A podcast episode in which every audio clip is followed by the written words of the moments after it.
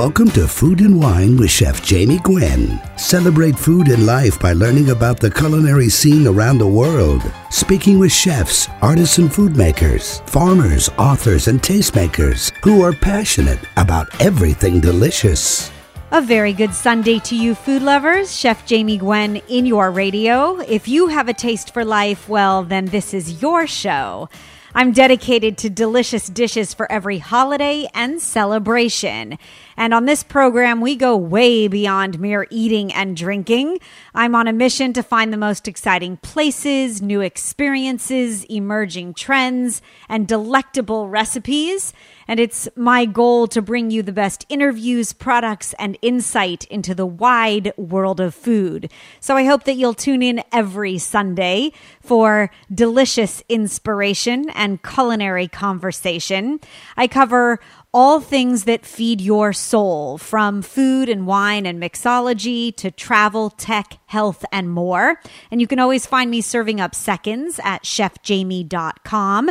My daily dish on Facebook, Twitter, and Instagram is at Chef Jamie Gwen. And you'll find podcasts of shows you might have missed on iTunes, Feedburner, and Blubrry under Food and Wine with Chef Jamie Gwen. So please check them out. So this Sunday marks the Sunday post Thanksgiving. And I wonder, are you still full? I hope that your feast was glorious and that it was filled with friends and family and fun and all of the wonderful things that holidays bring us together for. If you still happen to have leftovers from your holiday meal, today is probably the last day, if not tomorrow, that you should be using them up. So I thought I'd share some chef's thoughts on uh, last few leftover ideas for your Thanksgiving feast. If you still have the carcass or the bones left from your Thanksgiving turkey, I do suggest, uh, strongly recommend, in fact, that you make stock or soup because there's something really warming and just soul satisfying about turkey soup. And there's something really glorious about using it all up, right? The most wonderful way to make a turkey soup from the leftover turkey from the holiday is to actually add some of the ingredients from the rest of the meal. So I take the carcass and the bones and any bits of meat that are left and put them in a stock pot. I add about a half a cup of leftover stuffing. I know it sounds crazy, but it gives you this wonderful texture for soup. This isn't, of course, stock that you might store and use at a later date. This is hearty, rustic, you know, uh, just heartwarming soup. And then I add in, of course, onions and carrots and celery. You can add garlic and fresh parsley and bay leaves, salt and black peppercorns. You add enough cold water to cover everything in the pot. And then you bring it to a simmer and you let it cook on top of the stove for a couple of hours. And you have this really decadently delicious leftover turkey soup. I think it's really scrumptious, I should say. There's, of course, the perfect uh, day after or leftover Thanksgiving sandwich. This is what I was eating on Friday. It was um, toasted sourdough bread with a smear of mayonnaise and some of the cranberry chutney left from Thanksgiving, and then freshly sliced turkey left over, and some slices of triple cream brie cheese, and then some hot gravy over the top. That is I think the ultimate sandwich for sandwich lovers all across the country. The the ritual of the transformation of holiday leftovers is a celebration in and of itself. And by the way, that sandwich I believe must be eaten standing over the kitchen counter or the sink and you should chase it with a slice of pie for sure. And then last but not least, if you're looking for a luscious leftover that's baked and can feed the whole crowd. You can take all the leftover meat from your turkey and make a turkey cobbler. I like to top mine with a cheddar biscuit, whether it's store bought or homemade biscuit dough. It's like the best of a turkey pot pie, right? So just use all the goodness of the leftover turkey, the veggies, even stuffing and gravy to wet it all together. And then top it with your biscuit or topping of choice and bake it off, and you have a really beautiful casserole. Okay, with Thanksgiving behind us, we are moving on to December holidays, of course. And Frank wrote me a lovely email this past week. You can too, by the way. You send your recipe requests or your queries to Jamie, J A M I E, at chefjamie.com. He asked me for help to make a classic tarte tatin. And I was very glad that you asked, Frank, because I learned to make this classic French dessert, which I think is the perfect ending to any holiday meal from my mom. And I always make a tart tatin to ring in the new year as a New Year's Eve party dessert. According to a 1984 edition of Larousse Gastronomique, the tart tatin recipe was actually first served in Paris at Maxims or Maxims, however you say it, giving um, a bow to its creators. The creators were the famous Tatin sisters. The Tatin sisters, Stephanie and Caroline, came up with this irresistible dessert quite by accident at the end of the 19th century. They were running their hotel restaurant south of Paris, and the story goes that the apples were caramelizing in sugar and butter, and they burned the apples. So they simply plopped pastry on top of it they baked it and then they flipped the tart upside down, and thus an apple tart tatin was born. If you don't know it, it is the beautiful French pastry that is crispy underneath with caramelized, golden, shimmering, really luscious apples on top. And from then on, because of the Tatin sisters, the tart tatin was served as their specialty until they retired in 1906. And since then, the French sweet has been referred to with credit to them. Now, when it comes to making a tarte tatin, it does not matter how perfect or imperfect it looks on the plate because it still tastes like something that came directly from heaven. Tender apples in a deeply caramelized sugar sauce. I mean, what could be better, right? Now, plain old Granny Smith apples are fine for making a tarte tatin, but honey crisps are better. I happen to love a Honeycrisp apple to bake with and to eat out of hand. They hold up really well, though, in the rigorous caramelization process of a tatin, and they have a sweet tart flavor, which really translates to a very pure apple flavor when you pit it against the rich caramel. Now, that said, you should feel free to experiment with other apple varieties or a mix of apples if you have them in the fridge or in the fruit bowl. Anything that holds up well to baking will work well. And I like to cut the apples in quarters because it helps them to hold their shape. Anything thinner, uh, definitely turns into applesauce. And then, most importantly, Frank, when it comes to a tarte tatin, do not be intimidated by the flip.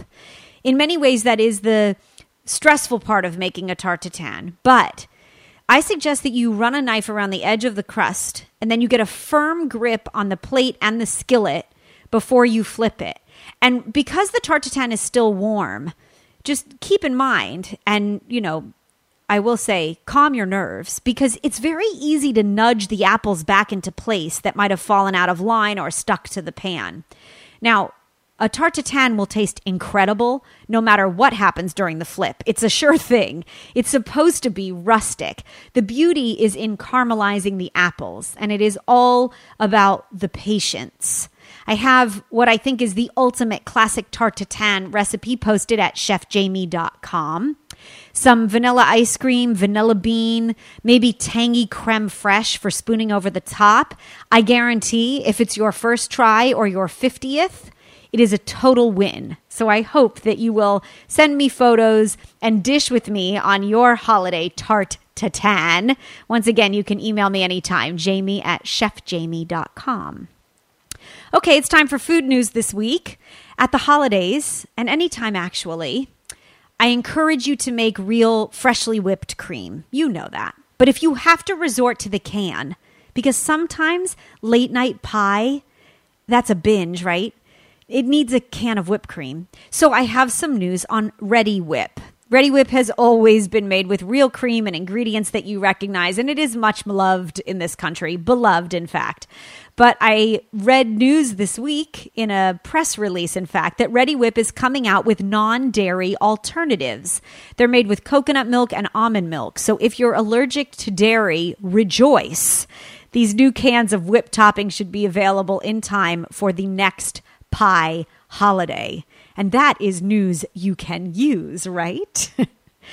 Coming up in this hour, there's more culinary education to be had. Elaine Khosrova, the author of Butter, A Rich History, is stopping by to dish on what is my favorite fat. And her new book is a beautiful read. Also, before the end of the hour, pastry chef and magazine editor, in fact, Genevieve Ko, will teach us to bake better. We're using more wholesome ingredients, and she has tested and retested recipes that I believe will make your holidays so much sweeter. And don't touch your dial because there is lots more delicious conversation coming up. A very good Sunday to you. I'm Chef Jamie Gwen in your radio, and we'll be back with more fabulous food right after this.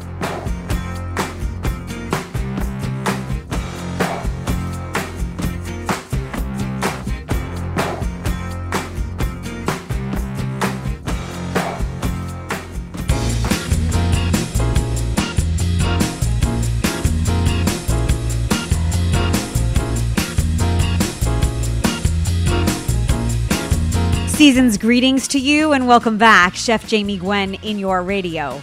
After traveling across three continents to chart the modern story of butter, award winning food writer and former pastry chef Elaine Khosrova is serving up a story as rich and textured and culturally relevant as butter itself.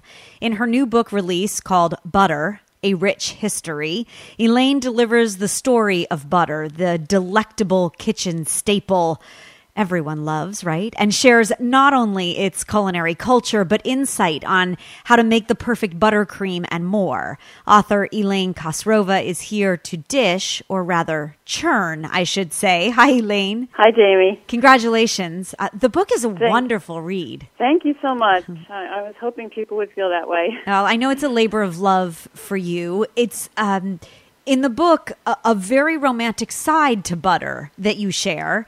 And I would love if you can tell us about your travels and what inspired you to dig deep on butter. I've been a food writer for almost 30 years, but I, for most of that time, I took butter for granted, like mm. like most people. You know, it was always in my fridge. I used it. I grew up with a Scottish mother, so there's always plenty of butter around. But I never really thought of it as a food topic to write about. It was just so common. Mm. And then one day, several years, about nine years ago, in fact, I sat down to a butter tasting and was astonished by the the changes, you know, the differences in color and texture and flavor and aroma.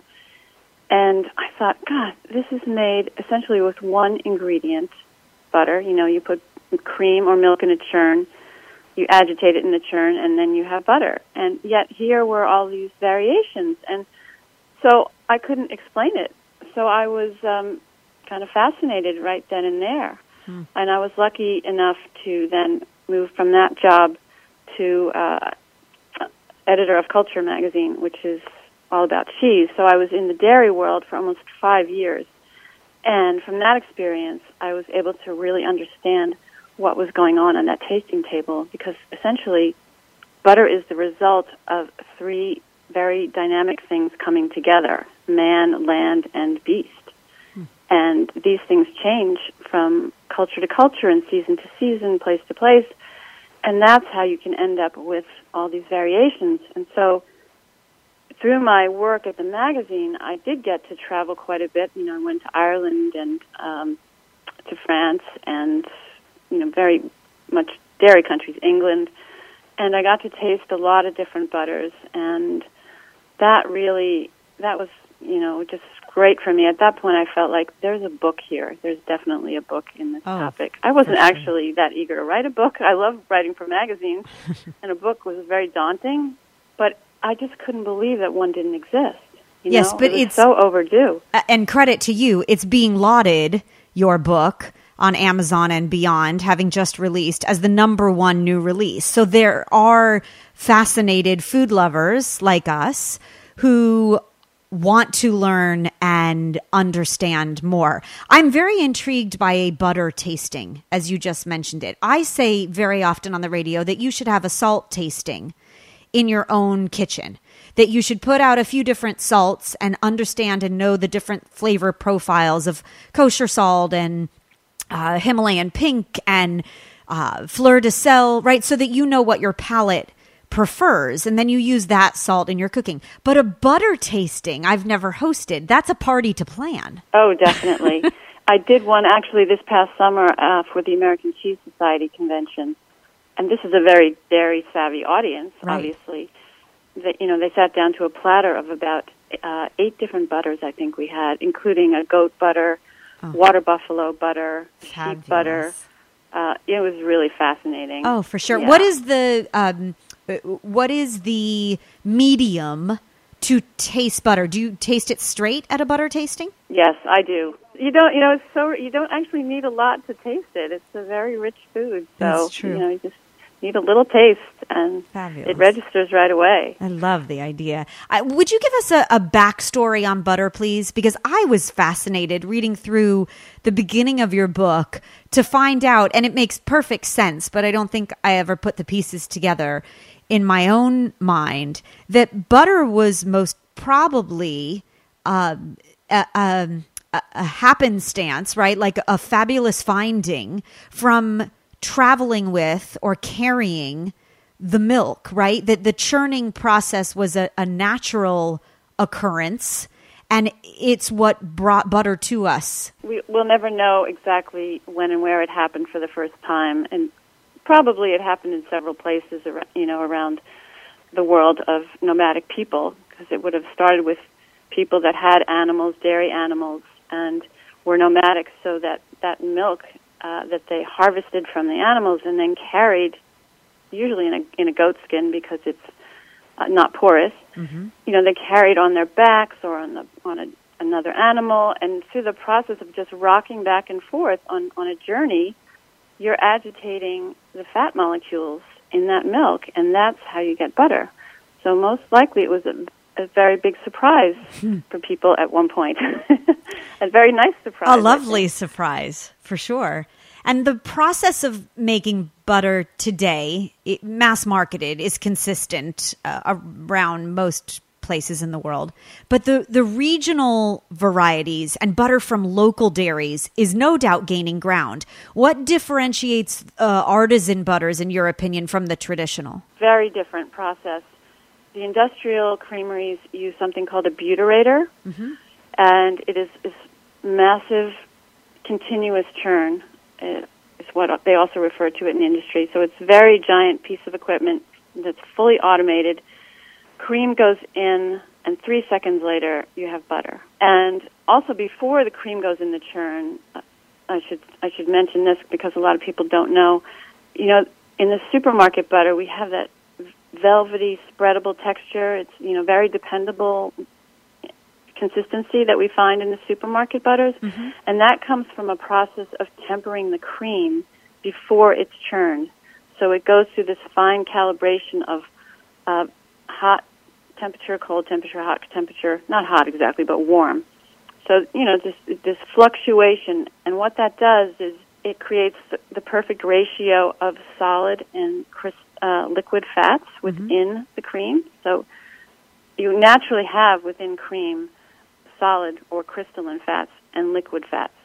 So when you get them in the right proportion, you get a beautifully spreadable butter. If you had, for instance, a lot of uh, soft liquid fats, your butter could be too greasy, and if you had a lot of the crystalline fats, your butter could be too crumbly and hard. So the industrial producers have perfected this, you know, very much. You know, we see it all the time. I mean, we take it for granted, but when you actually make your own butter, you know, when you strive for that texture, it's it's very tricky to achieve a really beautiful, cohesive, velvety texture. So that's one thing about the industrial production. You know, in smaller batch creameries, they use what's called a, a batch churn, and it looks like a giant uh, clothes dryer. Imagine something like the size of a, a one-car garage, but it's it's round and and um, with a window on it, and the cream goes into a batch churn, and it's operated by a person. They turn it on, and it churns for almost an hour. Oh. It depends again on the season and you know the fat composition. Churning time can change quite a bit. So a person is monitoring that, and they're they're looking at the grains of butter. They're listening to the sound of the churn because when the butter gets to a certain stage of doneness, so to speak, it makes a thunderous sound. It kind of rocks around the churn. It makes a loud sound. And so this is, you know, it's very much more hands-on, and that's that's a that's a commercial creamery as opposed to a really small artisan, you know, tiny creamery. Elaine, if you'll please pause there. We'll take a quick break when we come back. More on butter and its rich history after the break.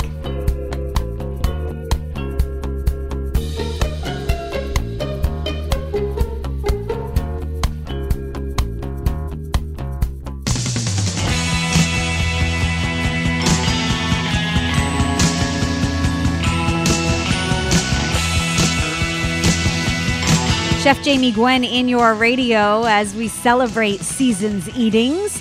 I love the fun facts in your book as well. And by the way, if you've just tuned in, you're late. The author, uh, award winning food writer, former pastry chef Elaine Khosrova is here, and we are dishing on her new book release called Butter A Rich History. Can you highlight the virtues of oleic acid for us and the tiny air bubbles. The two things about butter I think were so interesting from I can't believe it's butter. I love the fun facts again. Well, oleic acid is of course the fatty acid that's rich in olive oil and people don't realize that about a third of butter has, you know, this very same fatty acid. Butter has you know, obviously it's saturated fat. We all know that. But what we are also beginning to understand is that saturated fats vary quite a bit. You know, they they they do different things, and some of them are actually quite good for you. You you know, they're healthy. I mean, look at what's happened with coconut oil, right? Right. It's become so popular. That's fully saturated fat. So uh, oleic acid is in that that category. Hmm. And when you talk about the air bubbles, are you talking about when you're creaming something? Yes, because it's the little tiny air bubbles seeing that we're in a season of baking that give you the the loftiness, the tenderness, the crumb of the perfect pound cake, right? It's very important to whip the the butter and the eggs and sugar for almost as long as you can stand to whip them. You can't over whip it. Uh, this is for a pound cake, a traditional one like the one in my book um, that doesn't even use leavening. That was the traditional way they did it, and they put it in a cold oven. So uh, that's the pound cake in my book. Um, but in in any cake that you're making, where you're using butter and sugar and, and eggs, it's important to really do that creaming process 1st Mm-hmm. of creaming the butter and the sugar for quite a while, a good five minutes or seven minutes if you can, and that creates these tiny air bubbles. And then when you ha- add leavening, the leavening essentially expands those pre-existing air bubbles. And that's what gives you that loft in your cake. Hmm. See, now I don't mean to be an I told you so, but I have been saying for years that we don't utilize our kitchen appliances enough. Like when I run my blender for cauliflower soup, I run my blender. I want it to Yeah. be smooth and just Yeah. voluptuous and like, you know, coats your mouth with velvet wallpaper kind of feel. And that rule really very interestingly applies to baking as well as you talk about, you know, just when the butter, sugar, and eggs or otherwise are incorporated is not the time to stop. The the butter sugar process of of uh, aeration is what you're speaking to is so vital. So vital, yeah. You can really make a, a substantial, you know, visible difference in, in your cakes Fa- if you fabulous. beat that butter and sugar longer. Can we talk biscuits, please? Oh, sure. Okay. the very best biscuit I ever tasted was in the South, and they were baked together in like a pie pan, Elaine, not individuals, interestingly enough. I wondered if that was from the steaming process. They were like clouds, just the most delectable biscuits. That's a culinary, a food memory.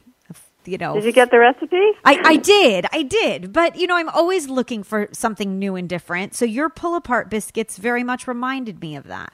They do use a particular flour in the South, right? That Yes, makes- yes. Is what's the name white. of it? It's called lily? white lily, right? White lily. Yeah.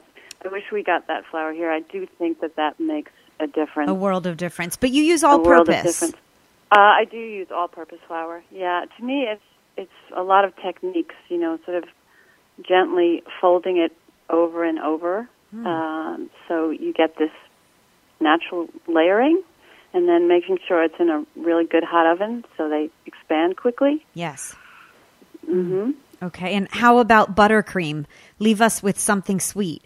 Your best tips for the, the perfect holiday cake. Yeah, I was really uh, very happy to discover uh, several years ago an old-fashioned buttercream called ermine frosting, and it's very different uh, than you know the usual American homemade frosting where people put butter and confectioner's sugar in in the mixer and just beat it. Um, and that's always been too sweet for me. I don't really like those buttercreams, and I do myself make a European buttercream where I cook the sugar to a certain temperature and beat that into the eggs and let it cool and then beat the butter in. It's it's a more advanced buttercream that I love, but and it's in my book. But I wanted one that was more accessible for the average baker. And so this one's so interesting because you make a paste of uh, milk and flour and sugar. You essentially cook it in a pot, make a thick, gluey paste. It doesn't look very appealing. It's like a glue.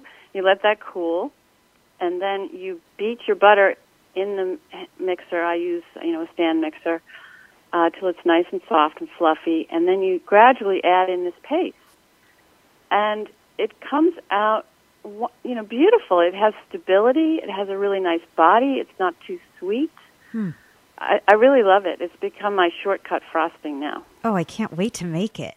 And the recipe is shared in the new book release. And so we thank you for that, of course. The fascinating history and culinary culture of butter is documented in Elaine Khosrova's new book entitled Butter A Rich History, and it is a fabulous read for food lovers. I thank you, Elaine, for sharing your passion. Uh, wish you a wonderful holiday season and congratulations on the success of the book. There is no doubt it is filled with um, beautiful storytelling and tr- tremendous passion. Thank you so much, Jamie. I really appreciate your interest. So Yes, nice to talk to you. And nice to talk with you as well. I hope you'll come back soon. I will. Happy holidays. As the delicious conversation continues, stay tuned. Don't touch your dial because you just might learn something. There's more fabulous food in your radio right after this.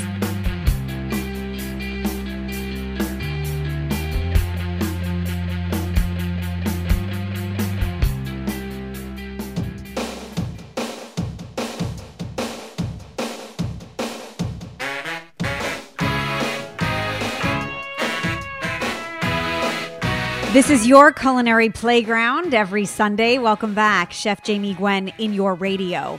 Genevieve Ko says that it's time to change the way we bake. After more than a dozen years of developing recipes for food and health magazines and collaborating with noted pastry chefs, Genevieve was determined to create treats that were just as indulgent as their original counterparts, but in a word, better. In her new cookbook release entitled Better Baking, which you will love, she shares insight into how healthful oils prove superior to butter, how refined white sugar pales behind concentrated sweeteners like pure maple syrup and molasses, and how those nubby flours with personality like whole wheat and rye bring richness to desserts. Just in time for the holiday baking season, Genevieve Ko is here to give your baking a makeover. And I welcome you, Genevieve. I'm so glad to have you. Thank you so much for having me. Yes, of course. The book is beautiful. And Oh, thank you. I learned so much. I, I loved that you cracked the code through what must have been very extensive testing and trial and error, I'm sure. Um, but Yes. share with us your general findings so that we can all be better bakers. So, what I found over so many years of baking, both at home and professionally, is that desserts could actually taste even better when adding more wholesome ingredients. My goal for all of my desserts, and especially for the ones in Better Baking, is to make them actually not just as indulgent as the classics, but to make them even more delicious. So, flavor and texture always came first.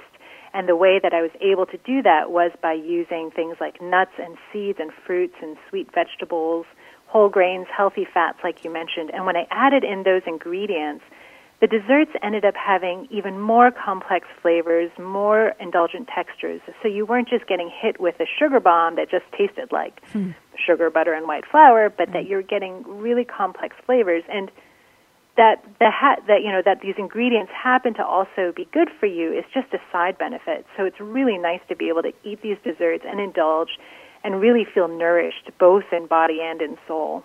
I love the bonus factor of it, like you speak about. I happen to appreciate, though, that you're not anti butter.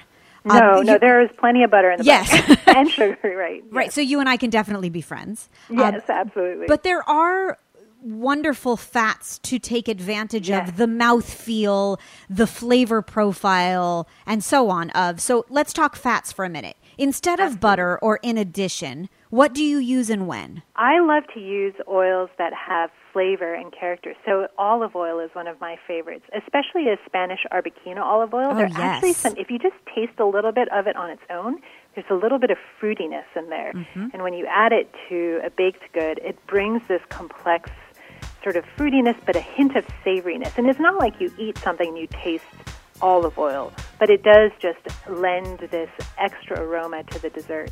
More sweets for your sweet right after the break. Don't go away. Chef Jamie Gwen in your radio. We'll be right back.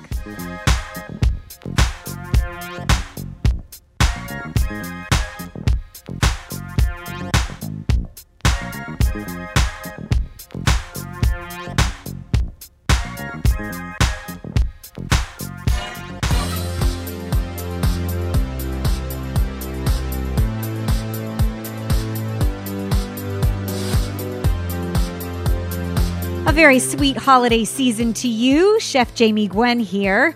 Genevieve Ko, author of Better Baking, is here, and we're baking cookies and cakes and muffins galore.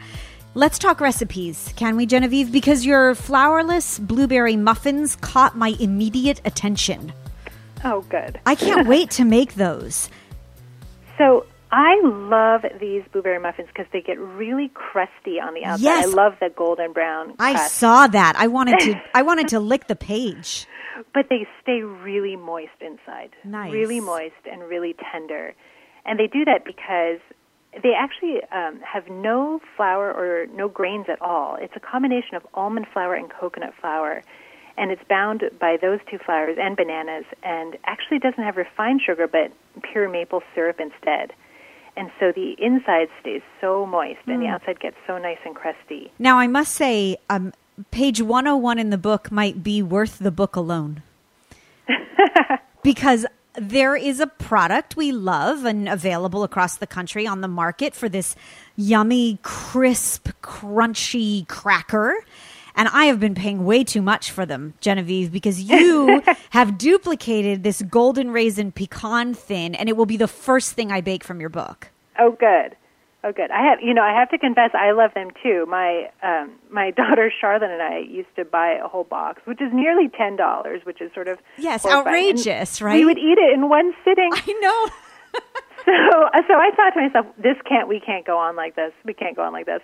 Um, so I began tinkering and experimenting, experimenting, and I ended up adding my own little twist. Um, one by using, you know, half of the flour in there is whole wheat flour, and it really makes them even more satisfying and tastier. But the other little addition, um, which was from my daughter Charlotte, the one who loves these crisps as well, is fresh tarragon. Love and that. That, that herbaceous. Bit, yeah, that little herbaceousness, especially yes. around the holidays, is so nice. I on think, a cheese plate, it's awesome. Oh, for sure. I think chestnut kisses would be nice to have around the holidays too. I cannot wait to bake those cookies. I have um, peeled and steamed chestnuts from my uh, favorite produce company and a, a proud supporter of this show, Melissa's, and I'm figuring I can open the bag and have cookies made in a jiffy. Yes, this is such a quick recipe. This is a one bowl recipe. You just throw everything in a food processor and whiz it up, and then you know plop out the cookies, stick the Hershey Kisses in, and you have these really adorable, gorgeous mm. cookies. Yeah, I mean, and the chestnuts really give it this malty, sort of butterscotchy flavor. Mm. So really holiday And again, great for any friends who are gluten free. It's, um, I would say, it's even tastier than the originals. Oh, so smart. And then leave us with olive oil, brown sugar, pumpkin bundt cakes, please, because that sounds quintessential holiday. Yes, absolutely. This is one of the first recipes that I created for the book, and I tinkered and tinkered with it and actually um, brought it to a dinner party full of food editors. And when they all loved it, then I knew it was a winner. Oh, that's brave. Yes, I know. It's always nerve wracking bringing it to fellow, you know, fellow food professionals. But they loved it, and so I thought, oh, that's great. Um, this is a, a classic pumpkin cake, you know, nice big thick bundt cake. But instead of using butter, I actually used olive oil, like we had talked about earlier, and blending that olive oil with the pumpkin and with applesauce makes this cake mm. incredibly mm, moist. For sure. And the beauty of using the oil is that it actually keeps it moist for quite a while, so you can definitely make it ahead of time. I tried it up to like five days after making it, and it was still just as moist as day one.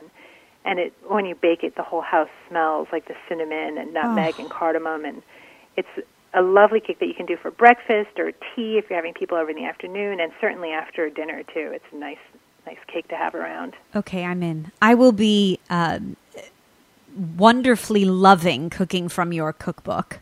Oh, and good. baking from the book. So congratulations to you. Thank you so uh, much. It's a beautiful work of art. The the photography is icing on the cake pun intended. Uh, Genevieve Ko is a food writer and re- recipe developer. Uh, she has been the editor at Good Housekeeping, Martha Stewart Living, and Gourmet. And her new cookbook release entitled Better Baking offers something for every baker with gluten free, dairy free, egg free, nut free options, and everything in between. You can find the book available everywhere, in fact, and you can see a few sneak peek recipes on her website at genevieveko.com com. Genevieve, will you come back and bake with us again soon, please? Absolutely. It'd be a pleasure. And so that brings us to the end of another hour of gastronomic inspiration.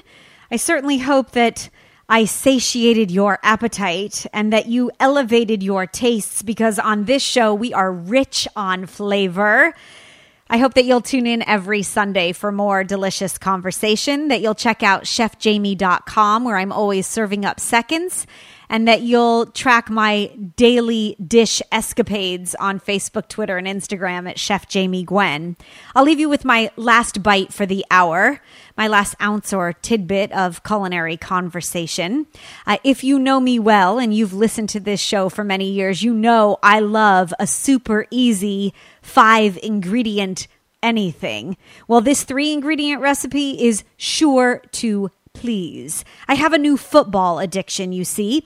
Everyone loves chicken wings, right? Me too. I make buffalo and Old Bay and sriracha wings, but my newest creation is Indian inspired and it is so flavorful. You are going to want to make these garam masala chicken wings. And by the way, they have only three ingredients.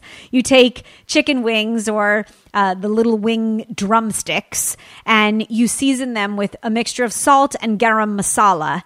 And then, in order to keep them crispy, by the way, you'll want to make sure that you dry them well with paper towels before you coat them. Then you lay them on an olive oil greased baking sheet and you roast them in the oven, high heat, 450 degrees. They take about 30 minutes or so, and they get crispy, and the spice blend from the garam masala seeps through, and they are so scrumptious. I will post the recipe on Facebook, Twitter, and Instagram at Chef Jamie Gwen. You'll be making three ingredient Indian chicken wings in no time. And I'll meet you here next Sunday when the delicious conversation continues. I thank you for listening. I'm Chef Jamie Gwen signing off, and I hope you continue to eat well.